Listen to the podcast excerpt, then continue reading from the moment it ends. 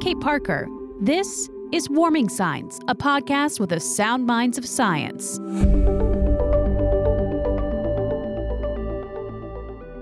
The coronavirus pandemic has impacted every aspect of life in almost every country around the world. The president compared this fight to war, and drastic actions are being taken to curb the spread of COVID 19 and cushion its effects on our economy. But these drastic measures are raising questions about whether our response to climate change should be just as strenuous. And some are even asking what role a warming world plays in the spread of infectious disease. This week, I spoke to Dr. Mona Sarfaty. She's director of the Program for Climate and Health at the Center for Climate Change Communication. And as someone who has made it her business to know how climate change adversely affects health, she had a lot to say about the relationship between a warming world, infectious disease, and which one is the bigger threat. Mona, thank you so much for joining me on Warming Signs, remotely, of course, because we are social distancing, right? Absolutely. There are a lot of questions whenever it comes to everything going on with COVID 19. I mean, we're in the middle of a global pandemic. And in the context of climate change, I think this question is something that, you know, is starting to come up in people's minds the longer that this goes on. Do what do we know and not know whenever it comes to viruses and climate change? I mean, I know in the US we have a flu season that is really exacerbated by uh, it being cold outside and people being indoors. I feel like this is a question we need answered. Does do we know anything about COVID-19 and climate change? Well, if you're asking about whether COVID 19 has occurred because of the changes in the climate, that is really at this point um, a question. We know that infections, major infections that have threatened humanity, have jumped from animal reservoirs to people over a long period of time. And that's the reason that we uh, have had efforts at pandemic preparedness at the World Health Organization, in many countries around the world, uh, and in the United States in an Office of Pandemic Preparedness that had been located in the White House. This movement of infections from animal to people have caused a variety of serious outbreaks uh, over time. Way back in 1917, 1918, there were about 20 million deaths around the world because of an outbreak of influenza that was apparently moved, which jumped from bird the bird population to the human population and that was so impactful that uh, you know, it had an impact on the First World War that was going on at that time. And then, of course, there are many examples before that. Uh, there's a book that was written called Guns, Guns, Germs, and History, which is a fascinating book by Jared Diamond, which focuses in on how infections have impacted history over a long period of time. Some of them just you know, generated from people to people. But this problem of animal reservoirs of infection impacting people is something else that we saw really dramatically with HIV infections causing AIDS that uh, appeared in the United States in the 1980s, and it turns out had come from the ape population, perhaps from probably from the consumption of jungle meat and then it transferred around the world and became a you know terribly serious infection that we had to cope with here in the US and many other places around the world for quite a few years until we figured out how to to at least contain it and to hold it in abeyance in the people who were infected. And then we had a SARS outbreak, which also, you know, was from an animal reservoir. I think they're still trying to figure out exactly where that came from but um, whether it originated in bats and then was transferred through a certain kind of cat that they have in uh, in Asia. So that was another outbreak. These have been dangerous sources of infection that uh, our infectious disease experts have known about for quite some time, and they have been trying to get us to prepare for this. you know possibility. And I was telling some friends recently that uh, about a year and a half ago, my husband, who's an infectious disease specialist, uh, and I, I being someone who focuses a lot of my attention on the problems of health that are caused by climate change, the two of us had a conversation at home that started to turn into a, a heated conversation about whether the greatest danger to humanity around the world was an outbreak, uh, like we're seeing right now, or climate change. And, uh, you know, of course, both of those are dangers to the health of the world's population. But, you know, we, we're having that discussion and you know he as an infectious disease expert knew a lot about just how dangerous something like this could be and how important it was to uh, to prepare for it I feel like that conversation and that argument I'm actually seeing play out in real time within the climate change communications community, like on Twitter and all these different places. Uh, have you seen any of that? I feel like I'm seeing people bring up the point like, hey, all of this action around COVID 19, maybe we should have been thinking about similar action around climate change. So it's interesting that you two were kind of discussing those two big issues. And now it's almost like those are the two big issues coming to a head. Yeah, no question about it. COVID 19 and climate change are both very real but different health emergencies. And uh, COVID 19 is a rapidly evolving public health emergency caused by a new virus spreading over weeks to months.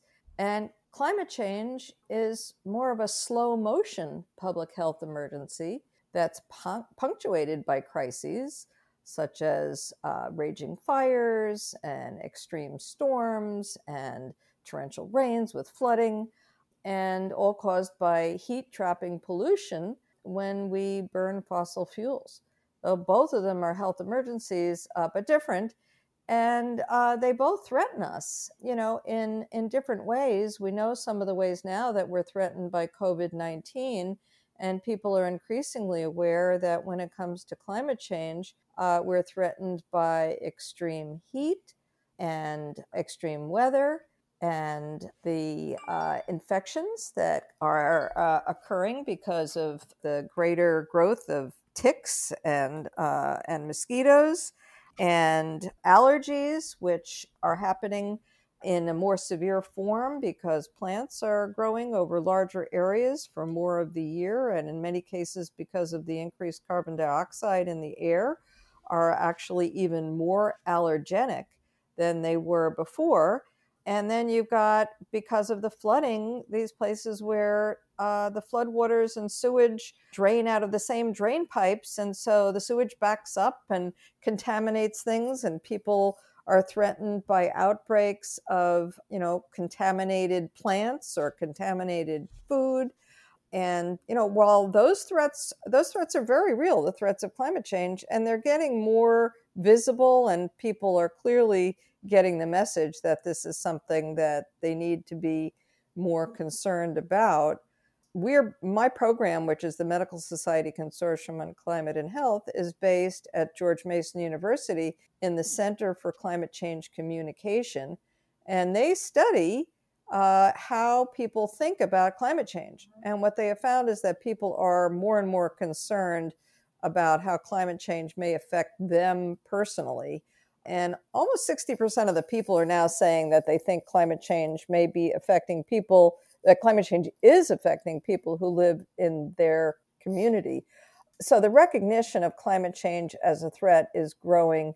And, uh, you know, we really need to have our government, you know, be very upfront and frank with people about what our threats are. Now, we know that some people are threatened more than others. Uh, those who are more in danger uh, from the health threats of climate change include children because they spend more time outside and they're going to be more exposed to the heat.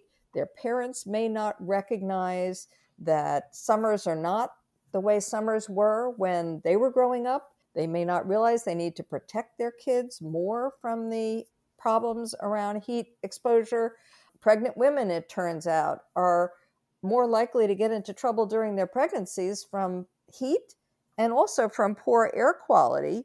And then people who have underlying asthma or chronic lung disease or heart disease can also get into greater trouble because of extreme heat or because of poor air quality. Um, so they're at greater risk. And then people who are, you know, have fewer assets and can't get out of harm's way when storms threaten are at greater risk. And of course, that also applies to many minority communities that have already suffered environmental injustice. So while everybody's at risk from the health threats of climate change, change some people are at greater risk. And we need the government to pay attention to the science and acknowledge that facts matter, that uh, we all need accurate and evidence based, scientifically sound uh, information so, you know, so that our communities can take the measures that will protect our health. And that goes for COVID 19 and it also goes for climate change. I want to go back to what you were just you were you were talking about this, you know, the government's involvement, but also mentioning extreme weather events, whether it's drought, whether it's, you know, extreme rainfall that's causing flooding that we're seeing an increase of across the planet.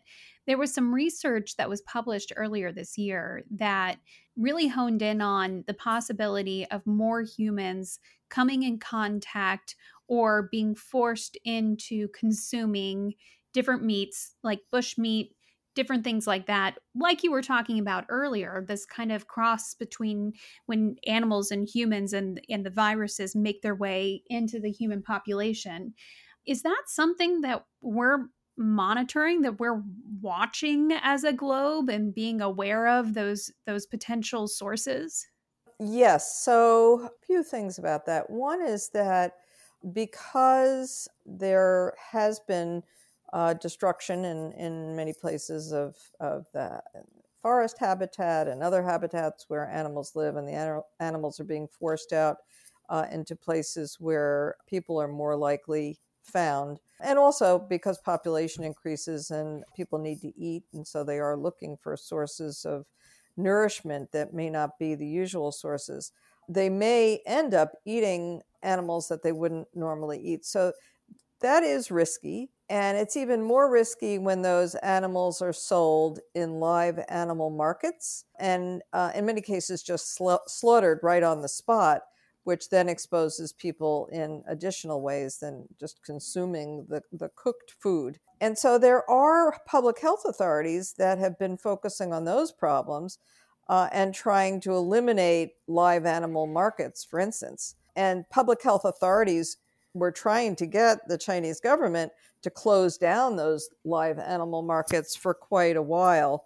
This has uh, been an ongoing struggle, and for whatever reasons, it's been very difficult to do that. So that that is another aspect of this problem that requires that we have good public health systems in place. And I was going to say before that having strong public health systems are essential for prevention and health protection. And the discussion of the animal markets is an example of that uh, having what we need for a pandemic, you know, is an example of that. We've seen that we don't really have much of the equipment that is required to protect our health personnel and ourselves uh, against COVID 19, things like masks and so forth.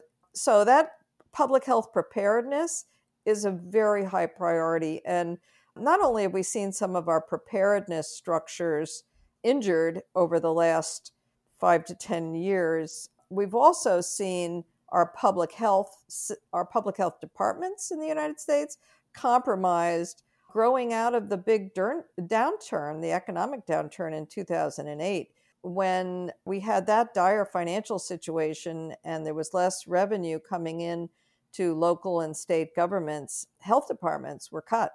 And so our local hmm. health departments were compromised and they have not really come back from that insult, you know, and which adds another layer of uh, lack of preparedness to to what we have to cope with what we're currently facing.